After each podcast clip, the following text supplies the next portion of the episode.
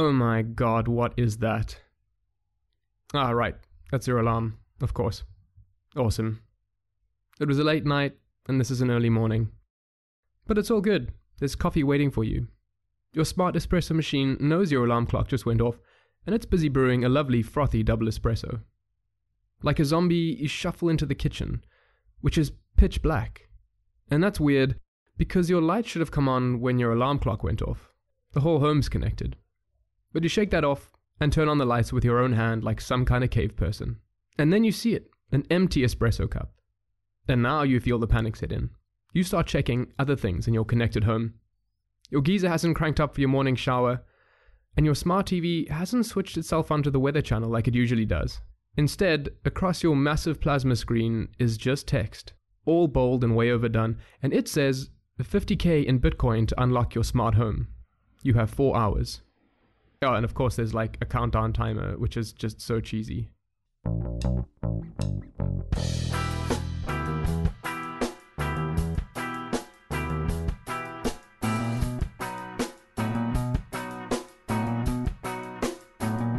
Hello, welcome to ESG Now. I'm your host, Bentley Kaplan. This is going to be one of our long form episodes where we get a little deeper into one topic and take the longer road. On today's show, we're going to pull on a dark hoodie and get into the murky, mucky world of hacking. This idea of someone just using a bit of code and a laptop to remotely get access to your device. In some cases, the ones you use to run your life, well, let's face it, the ones that run your life for you, like a phone or a computer. And in a world where all our devices are getting smart and connected, hackers really seem to be spoiled for choice. And maybe they'll be spending so much time wondering if they can hack a coffee machine that they won't even stop to ask if they should. But the more I started chipping away at scary stories about devices getting hacked, the more I realized that investors have got something else to be worrying about. Something much more insidious. You see, for investors and the companies they're betting on, a new frontier of risk is opening up.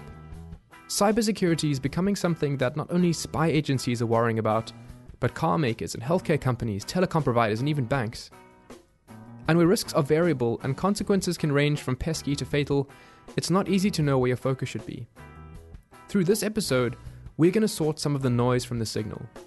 We'll start by asking what is getting hacked, but ultimately, we're going to finish by asking why things are getting hacked and critically what that means for companies and investors. Not only that, but this is going to be our very first mini series of episodes.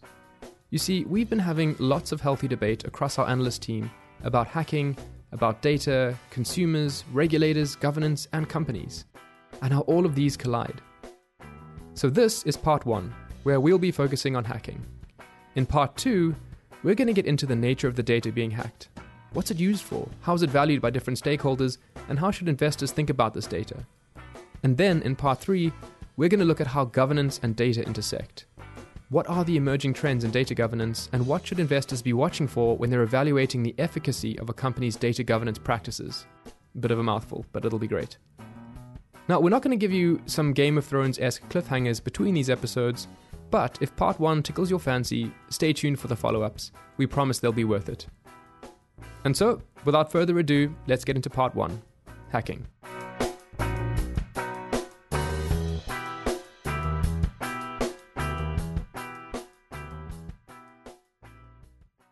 Okay, so I am going to come clean right up front. The idea for this episode wasn't mine originally. I mean, be sure to give me the credit, but for the record, this one actually came from one of our more formidable analysts. And how it came to her is actually kind of cool. Yeah, so it's uh, I love TV shows in general, and Homeland. I was binge watching it a few years back, and at some point, I think it's season one. So I don't want to spoil it for people who have never watched it. But the hero, who's named Brody, he basically tries to kill the vice president of the United States by hacking to his pacemaker uh, to kill him. That's Aurelie Rutt, coming to us from the Paris office. And regarding the inspiration for the show, she's effectively the McDonald's brothers to my Ray Kroc. And what she's doing is breaking down for us how an idea from a TV show about hacking actually became a risk for healthcare companies in the real world. I came across a set of recalls by, by a company that's named Abbott, and they started uh, recalling some pacemaker. And the stated reason was that we need to update our software to prevent uh, unauthorized access. So it was just a couple of recalls out of thousands of them. But to me, it was a clear sign that the fiction was becoming a reality because I only had seen this in sort of TV shows. Last year, I looked at recalls even closer, and there it was. You had a few more recalls by, again, this company named Abbott and another company named Medtronic. So there was, I went from two, two sets of recalls to about 10, and all again to prevent risks of hacking, which was a clear sign to me that those types of issues are becoming more and more prevalent in the industry. And I asked Aurelie a lot of questions about this hacking business. And it turns out that while it may be a possible risk, it's not a probable one. At least not yet. Hacking a pacemaker is tricky and probably pretty expensive, right? I mean, you're going to need a Jason Bourne type with an exit strategy and a few fresh catchphrases. And aside from indulging the trope of an evil supervillain, it's not super clear what a hacker would do once they have hacked a pacemaker. It's a tough one to monetize. Basically, it's a lot of squeezing for a little juice. But Aurelie highlighted where hacking is a real risk for healthcare. And not just a probable one, but something happening right now. And that is hackers targeting hospitals. Not to get into their medical devices, but to get their hands on patient data, personal details, medical history, allergies, payment information, you know, which leg needs to be amputated, stuff like that. A study in Annals of Internal Medicine, which is something I do not read on a regular basis, found that from 2009 to 2019, hospitals had 1,461 data breaches, which is about three breaches every week. And around 169 million people have had some form of their personal information stolen. And when it comes to hospitals, hackers are kind of doing one of two things either stealing this data to sell it on the dark web. One patient's medical record goes for anywhere between 10 and $1,000, depending on the details. Or at least that's what I hear from a friend of a friend whose cousin read it somewhere. And medical data is pretty appealing on the black market because it has a long shelf life. You can change your bank card numbers overnight, but you're kinda stuck with your blood type for life. Or instead of selling data on the dark web, more bolshy hackers are taking over a hospital's data management system, and then ransoming its control back to the administrators for a nice pile of Bitcoin. You see, a hospital basically runs on its patients' data, and being locked out of that system means they pretty much have to stop running the hospital. Hancock Regional Hospital in Indiana, a sweet county hospital with just 76 beds, had its patients' data hacked, encrypted, and then ransomed back in January 2018. But only once the hackers were paid $55,000 in Bitcoin. So you can kind of scale that up and see what the angle is for hacking bigger, richer hospitals. Auckland City Hospital in New Zealand has got about 1,120 beds. St George's Hospital in southwest London has got around 1,300. And New York's Presbyterian Hospital has around 2,500 beds.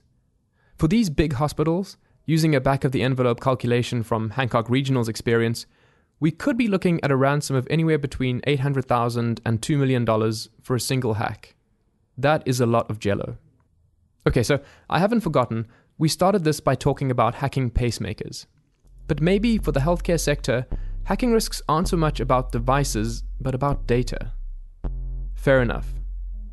But it's not like healthcare companies can really stop using this data, or the smart machines that collect it.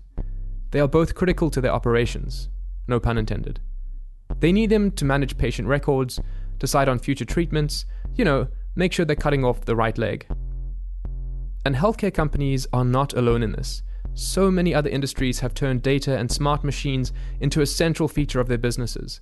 From banks to online shopping to hotels to airlines, pretty much all industries have found a way to use new technology to make things work better, or smarter, or more profitably. I mean, even if we take the classic example of a machine that used to run on grease, combustion engines, and crossed fingers, we see an industry that has basically transformed itself through the use of smart technology and data. yeah, it's an interesting topic. I mean, when my, my first car actually, I could uh, potentially re- replace a defect light bulb, right? This is not possible anymore in the future, so it's really difficult. You need really like software skills to um, yeah maintain and repair a car. And and that's Arne Klug, one of our ESG maestros, coming to us from Frankfurt. He keeps a very wary eye on the auto sector Cars, basically. And cars, in case you haven't noticed, are getting pretty smart. Gone are the days when you could take a spanner and a can of Q20 to your engine, smack it around some, and get it going again. Nowadays, you need to be like an electrical engineer or a master technician to do anything useful. And for car owners that are basically driving aerodynamic computers, there are some serious benefits like convenience and safety. I mean, you already mentioned some of those aspects, right? The entertainment factor of cars. So driving a car while you're listening to music streaming devices, you're, you're connecting maybe your head, uh, your actually mobile phone to the um, yeah onboard system to to be able to communicate with friends and family and so on. But like a huge actually upside and advantage of connected vehicles is of course also referring to the to the safety of driving. So in the future and currently also some new models have the system like that cars could interact with each other, with other cars and other systems. So actually cars could exchange information, um, a reason why a car has to, to brake or like a traffic jam is coming up. Yeah, so, so these smart and connected cars could mean a few things. For me, it could mean slipping behind the wheel having the seat warm up to optimal bun toasting temperature, and while I slide on my sunglasses, hearing the soundtrack to Grease start playing, without me having to lift a finger. But I suppose they're also safer. Hundreds of data points, analytics, crash test outputs, and constant messaging with surrounding traffic could all add up to a much safer ride. But there are a couple of trade offs for these convenient safe cars of the future. For one, hacking, right? I mean, there had been some some cases of like hacks. Um, also, I mean, for example, Tesla they also had like competition, so hackers actually had to. Um, break into the software of the Tesla uh, free model, and um, they managed to do so. At the moment, not a very material risk for, for, for several car makers these days, but like an emerging risk. And I think once there will be more cases of, of hackers really managing to to to, yeah, to hack into a car, if like the first uh, person killed due to a hack, um, a successful hack, then the whole technology could be put under a certain kind of, of risk.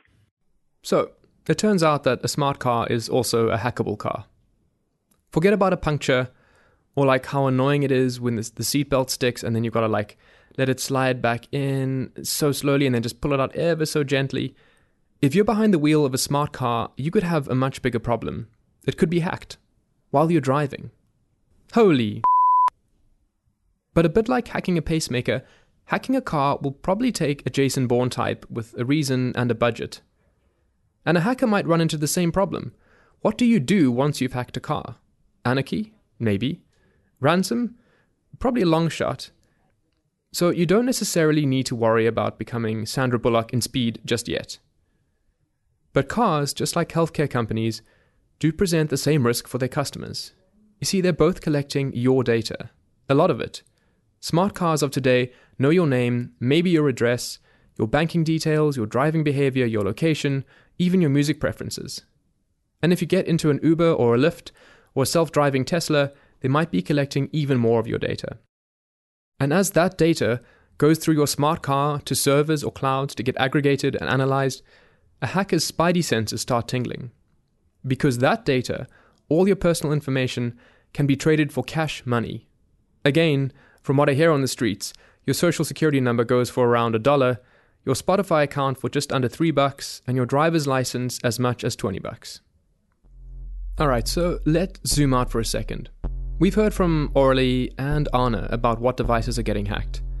And the more we look at it, the more we see that it's not so much about the device, but about the data they're collecting and sending. And it's not just pacemakers or smart cars, right? It's smart watches and smart speakers, and phones and tablets and televisions and light switches, coffee machines, baby monitors, and even toasters. All of these devices are basically nodes in a massive network that take physical things in the real world and convert them into binary code in cyberspace. And these networks are only getting bigger and faster, which means data is probably going to be easier to move around, to share, and to steal. And before I spiraled into a panic attack, I hit up Siyu Liu, one of the ESG virtuosos in our New York office. And that's because Siyu has a special interest in very connected systems. Telecoms. Think Verizon, AT&T, Vodafone, companies that handle a lot of data and a lot of sensitive data. And she set me straight on a few things, starting with what type of data is getting hacked and why hacking is getting worse. There are three types of information. One is personal data, like your ID, your date of birth, your name. The other is your sensitive information, which is social security, your financial information. And the third kind of data is behavior data, consumer preference data, your streaming platform, your healthcare records.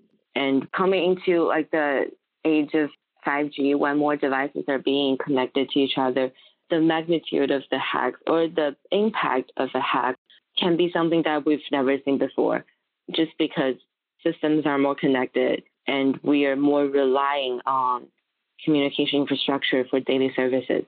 Yeah, so it turns out we actually have a lot of data that might be interesting to hackers. And not just the first stuff we normally think of, like bank account records, but data on where we've been, how we shop, and what we listen to.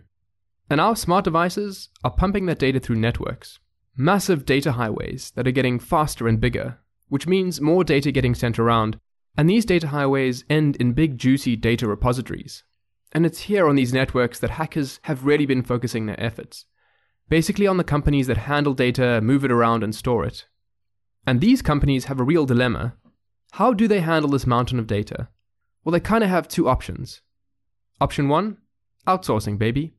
Find some helpers, other companies or third parties that can help you take a load off. No way that could go wrong, could it? As telecom kind of grow into, you know, the 5G uh, space, they do have a lot of third-party data aggregators that are helping them aggregating the huge amount of data and helping them to manage the data structure.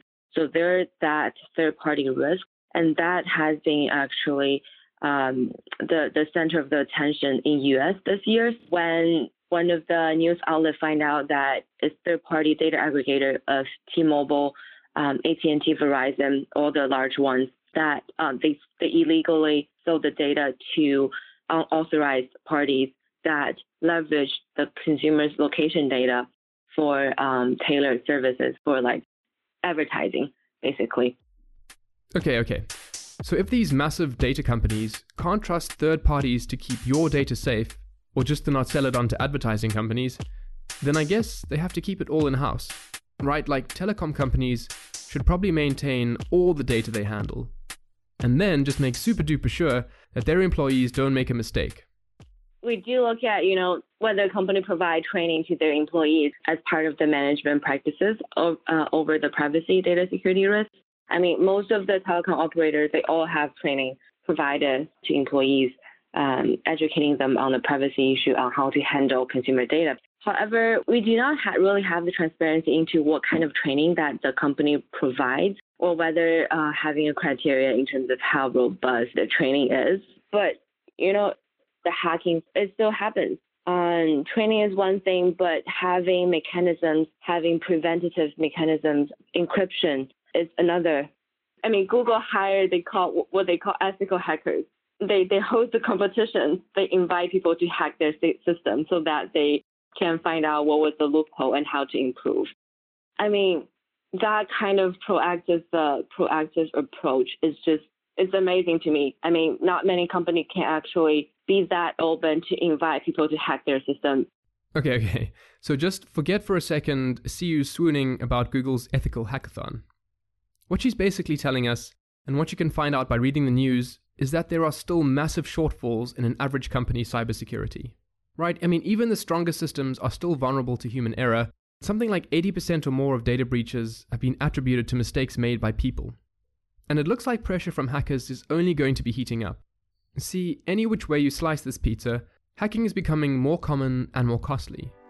Here are some fast facts for you. From January 2005 to April 2018, there were 8,854 breaches of companies' cybersecurity, which seems like a lot, right? But recent numbers are even scarier. From 2016 to 2017, attacks involving cryptojacking, which is basically hackers going into cryptocurrency accounts and emptying them, increased 8,500%. Or how's this one?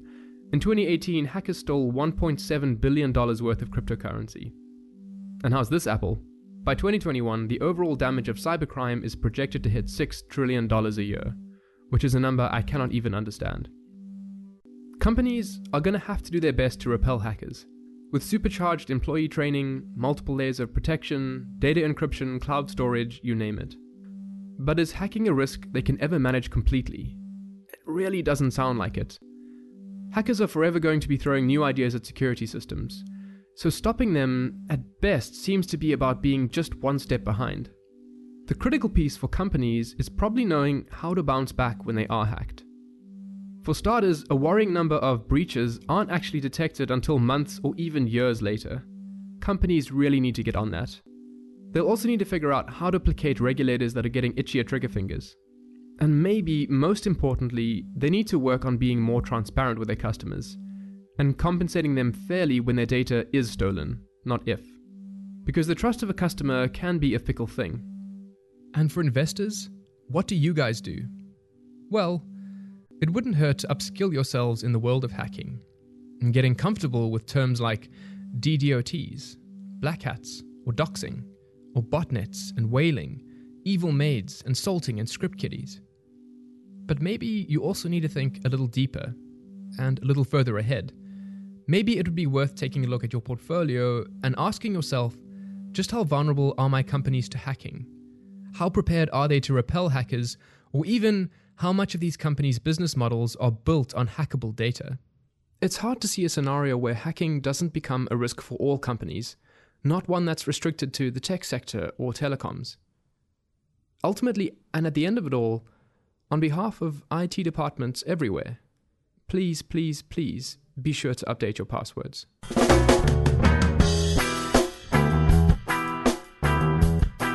And that's the show.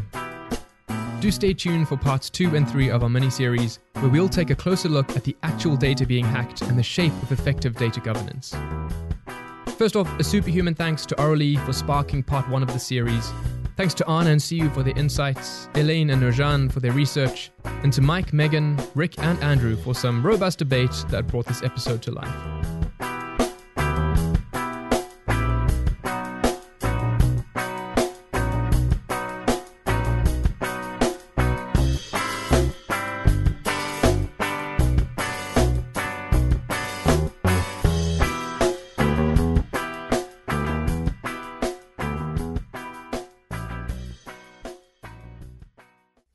MSCI ESG Research podcast is provided by MSCI Inc.'s subsidiary, MSCI ESG Research LLC, a registered investment advisor under the Investment Advisors Act of 1940. And this recording and data mentioned herein has not been submitted to nor received approval from the United States Securities and Exchange Commission or any other regulatory body.